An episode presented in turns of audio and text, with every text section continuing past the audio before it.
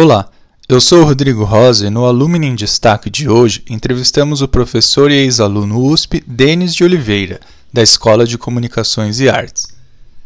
Denis é pesquisador da área de jornalismo, atuando em temas como comunicação latino-americana, popular e negra.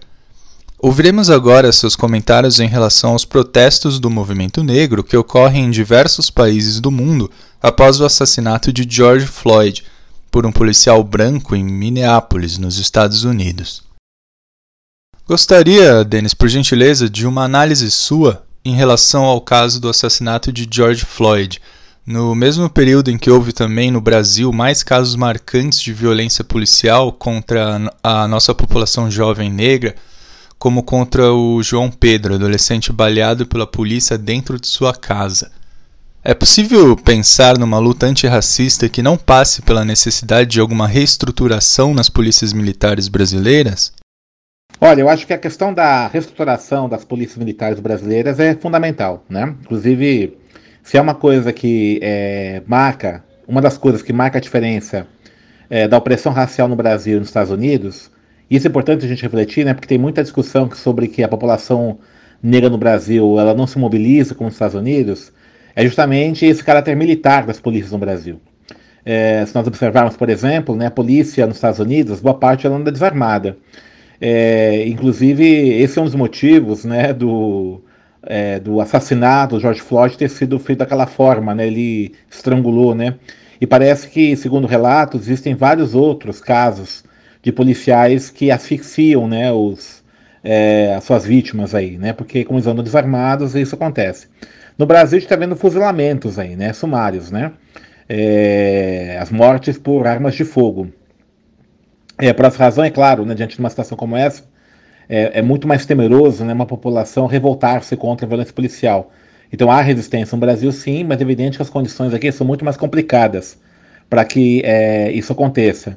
É inimaginável, por exemplo, no Brasil acontecer uma situação como aconteceu nos Estados Unidos, de policiais é, se ajoelharem e pedir desculpas.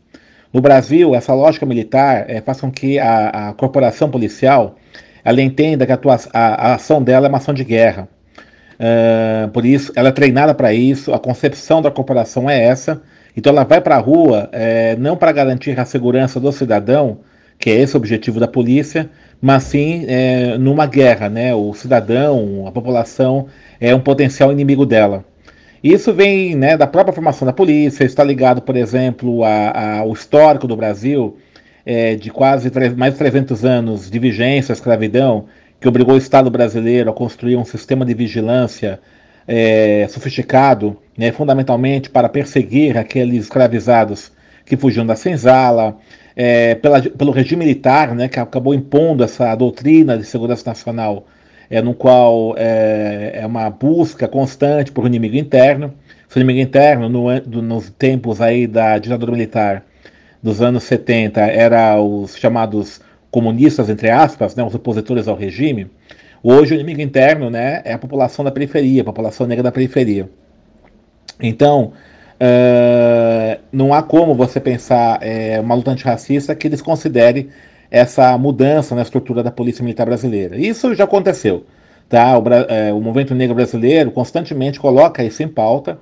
É, por exemplo, desde os anos 80, 90, né, uma das bandeiras do movimento negro é a desmilitarização das polícias. Tá? Então há, inclusive, projetos de emenda constitucional em tramitação no Congresso é, acabando com a concepção militar de polícia, né, desmilitarizar a polícia, você tem uma polícia única de caráter civil, é, não militarizada, né, com controle social. Então, essa é uma demanda a projetos de lei. Entretanto, a gente observa que há uma resistência muito forte é, para que isso seja aprovado em função de toda essa narrativa da securitização, essa narrativa militarista que está presente não só aí nos expoentes da extrema-direita brasileira, mas no próprio seio da sociedade. E como o senhor avalia a urgência dos protestos que se deram nos Estados Unidos em meio aos riscos da pandemia de coronavírus? Acredita que a polícia brasileira tenderia a ser ainda mais violenta que a estadunidense e haveria uma repressão maior é, caso os protestos tomassem ou tomem aquela magnitude em nosso país? Eu acredito que a polícia tende a ser mais violenta, né? Se você observar, por exemplo, é, os casos que estão ocorrendo nas últimas semanas com protestos aí contra o fascismo, tá? Tem a bandeira do racismo, combate ao racismo, mas né, é, é, há também uma forte tendência de protestos de oposição ao governo, e, assim como também há manifestações a favor do governo. Você pode observar o comportamento da polícia, né? Ela é muito mais tolerante com os manifestantes que defendem o governo Bolsonaro e veja isso desde o início da quarentena. Esses manifestantes têm desobedecido às regras de isolamento social, entretanto, né, há uma tolerância muito grande com as suas ações do que os manifestantes é que são contrários ao governo. É, então, uma, tem uma cena que é emblemática disso, é, que no domingo retrasado, na Avenida Paulista, né, uma manifestante é, bolsonarista estava com um taco de beisebol, né, numa situação de conflito iminente é, com manifestantes é, contra o Bolsonaro, e o policial a retira de lá de uma forma muito tranquila, né, quase né, levando pela mão, né. Sequer ele aprendeu aquela, aquele taco de beisebol, que seria uma arma, né, aquela é uma arma branca, né, é um armamento, ele não aprendeu, deixou com ela. É, e a justificativa da polícia ante aquele ato que foi filmado, viralizou nas redes sociais, é que é, só seria arma se ela utilizasse, né? Mas é para que, que ela foi com um taco de beisebol na Avenida Paulista? Né? Ninguém se pergunta isso. Enquanto isso, né, teve o caso, ali do Rafael Braga, né, em manifestações anteriores é, no Rio de Janeiro, que foi preso com uma mochila com pinho-sol. Né? A polícia prendeu, durante um bom tempo foi preso. Né? Então, um, um frasco de pinho-sol é, na sua mochila foi considerado arma, embora tava, tava na, estava na mochila dele e tal é, e uma pessoa com beisebol né, na mão, um taco de beisebol na mão, é, foi retirada pacificamente pela polícia. Então, só por aí você observa é, o tratamento diferenciado desta corporação é, quando se trata de é, abordar né, manifestantes que questionam essa narrativa da securitização, da violência policial e é, manifestantes que defendem a radicalização desse tipo de perspectiva. Uh, por isso, então, né, que essa, essa é, os protestos né, é, tendem a ser reprimidos, né, isso é um histórico da polícia brasileira, tá? Então, uh, eu vejo que a, não, não vejo perspectiva, por exemplo, de um comportamento é, é, da polícia brasileira semelhante ou sequer parecido ao que ocorreu nos Estados Unidos em alguns casos. Lá também houve repressão, né, é claro, mas em vários casos, por exemplo, houve situações em que a própria polícia ela respeitou né, o direito de manifestação ali dos que estavam nas passeatas. E como o fortalecimento desses protestos no movimento negro estadunidense e brasileiro é, podem se estabelecer com força política diante da atual expansão do poder da chamada extrema-direita e suas pautas em diversos países pelo mundo? Olha, eu acho que esses protestos do movimento negro dos Estados Unidos, né, e no mundo todo, né, não só nos Estados Unidos, né, mas tá vendo estão havendo protestos é, na Inglaterra, na França, Nova Zelândia, é, né, em vários países aí, né, no mundo inteiro, né, contra o racismo, é, eu entendo que essa agenda de racista tende a ocupar o centro aí da agenda política internacional. É, no caso do Brasil, que é um país em que 54% da população se declara negra, e um país marcado aí, né, por quase dois terços dessa história pela presença da escravização de africanos e afrodescendentes, essa temática antirracista tende a ser bastante explosiva, né?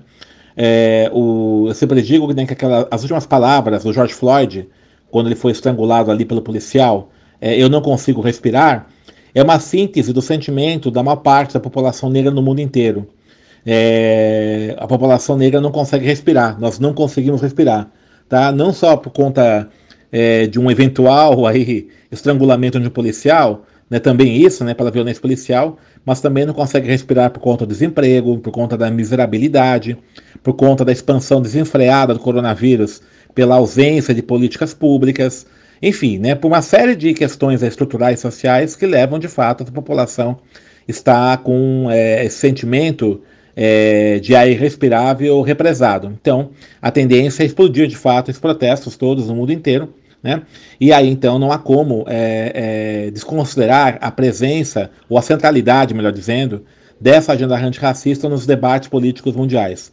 Então eu vejo que é, essa luta contra a extrema-direita, contra, contra essa expansão do fascismo, ela só vai ter consequência efetivamente se estiver articulada com essa agenda antirracista. E qual o papel da grande mídia brasileira na denúncia do racismo estrutural em nosso país? Acha que recentemente ela vem cumprindo o seu papel de informar e conscientizar a população? Os meios de comunicação de massa, né, eles têm uma situação bastante complicada quando vai discutir racismo, pelo seguinte, primeiramente, né, é, como os meios de comunicação de massa hegemônicos eu estou pegando no Brasil, a mídia hegemônica no Brasil, ela tende a se conformar com estruturas sociais consolidadas, né, essa estrutura social de desigualdade, essa estrutura social é, é, em que há uma matriz colonial de poder e tudo isso, tá? a temática do racial ela aparece de forma episódica e pontual. Então é evidente que os comportamentos preconceituosos, né, essas ações mais é, visíveis e mais é, é, absurdas né, de, de racismo, de preconceito racial, são denunciadas né, pelos meios de comunicação de massa. É, então, por essa razão, então, nós observamos que é, essa temática, essa agenda antirracista que vem ocupando, tem, vem tendo essa visibilidade no mundo todo, tem também pautado uma parte né, das, das pautas aí, tem pautado uma parte das, dos noticiários né, da mídia hegemônica. Então, isso é um fato, a gente observa de fato essa cobertura. Entretanto, uh, eu vejo que é uma cobertura mais consequente é, para o combate ao racismo estrutural, ela vai um pouco além. Vai, por exemplo, é, numa mudança de postura quando a cobertura, quando se há cobertura é, das ações policiais é, cotidianas das periferias. Nós observamos ainda a presença muito grande é, de noticiários policialescos, né, é, com, é, com essa temática da segurança pública sendo trabalhada de uma forma sensacionalista. Então ainda há programas apelativos né, nas mídias hegemônicas com esse tipo de viés, né, que muitas vezes acabam condenando a priori é, suspeitos, pessoas suspeitas ou pessoas que a polícia acha que é suspeito, e grande parte né, dessa, desses é, suspeitos pela polícia são pessoas negras, nesse sentido acabam reforçando estereótipo do negro como criminoso, então isso é uma, uma questão importante. A segunda coisa, prevalece ainda uma branquitude normativa na mídia, na mídia hegemônica brasileira. Há uma parte né, das pessoas, personagens, articulistas, jornalistas, é, mesmo aí na ficção é, televisiva, né, é, são pessoas brancas, né, então as pessoas, é, embora tenha tido um pequeno aumento de pessoas negras, né, nos meios, nos meios jornalísticos, na mídia em modo geral, mas ainda é minoritário, então ainda há uma branquitude normativa, né, a, a presença negra, né, a, a visibilidade negra é pequena, então isso é um aspecto importante. E terceira coisa, que há uma má vontade por parte da mídia hegemônica em cobrir as agendas do movimento negro do movimento antirracista.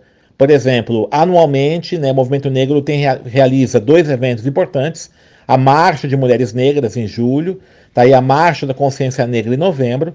E esses eventos, né, que são importantes, são anuais, eles são totalmente ignorados né, pela mídia hegemônica. Só para efeito de comparação, por exemplo, né, a cobertura é, que a mídia hegemônica faz da parada LGBT, por exemplo, em São Paulo, ela tem muito mais visibilidade, muito mais, tem muito mais presença da mídia hegemônica do que essas, essas marchas organizadas pelo movimento negro, que trazem essas pautas né, que eu estou comentando agora. Então veja, né, é, essa discussão da violência policial, essa discussão uh, uh, da opressão racial nas periferias, da violência às periferias é uma pauta que já há mais de 30, 40 anos o movimento negro tem tratado, tem discutido, tem protestado, tem apresentado soluções, né? há projetos né, de lei, inclusive, em tramitação no Congresso, e isso não faz parte né, da agenda política da, da mídia hegemônica. Tá? Então não, não se cobre né, esse, essas ações aí é, do movimento negro. Né? Ainda se trata, por exemplo, o Dia da Consciência Negra, o dia 20 de novembro, como um dia festivo tá? É um dia de festa, de comemoração e não como um dia de luta, né? Justamente porque essa, esse foi o objetivo é, que o movimento negro apresentou para se celebrar o 20 de novembro. Então esse debate ainda não rola, né? Assim como a própria cobrança, reportagem sobre é, políticas de ação afirmativa. É, quando foi implementadas as cotas raciais nas universidades, tá? Nos últimos tempos, né? Houve uma discussão sobre é, opiniões favoráveis e contrárias, né? então a mídia pautou um debate aí é, é, com base em opiniões, só que não houve reportagem sobre isso, né? Então já temos há um tempo significativo aí é, de implementação dessa política de cotas, e até hoje, né, vi pouquíssimas reportagens é, jornalísticas, por exemplo, é, fazendo uma avaliação disso, né? Quem são os alunos, como é que estão os alunos, né? Qual foi o impacto na vida é, dessa população negra que conseguiu acessar a universidade, o que a universidade teve que fazer, né, para acolher esses alunos. Essa discussão está ausente da mídia hegemônica. Assim como é, a questão da Lei 10639, né? A lei que torna obrigatório o ensino de história da África e cultura afro-brasileira na, ensino, na, na educação.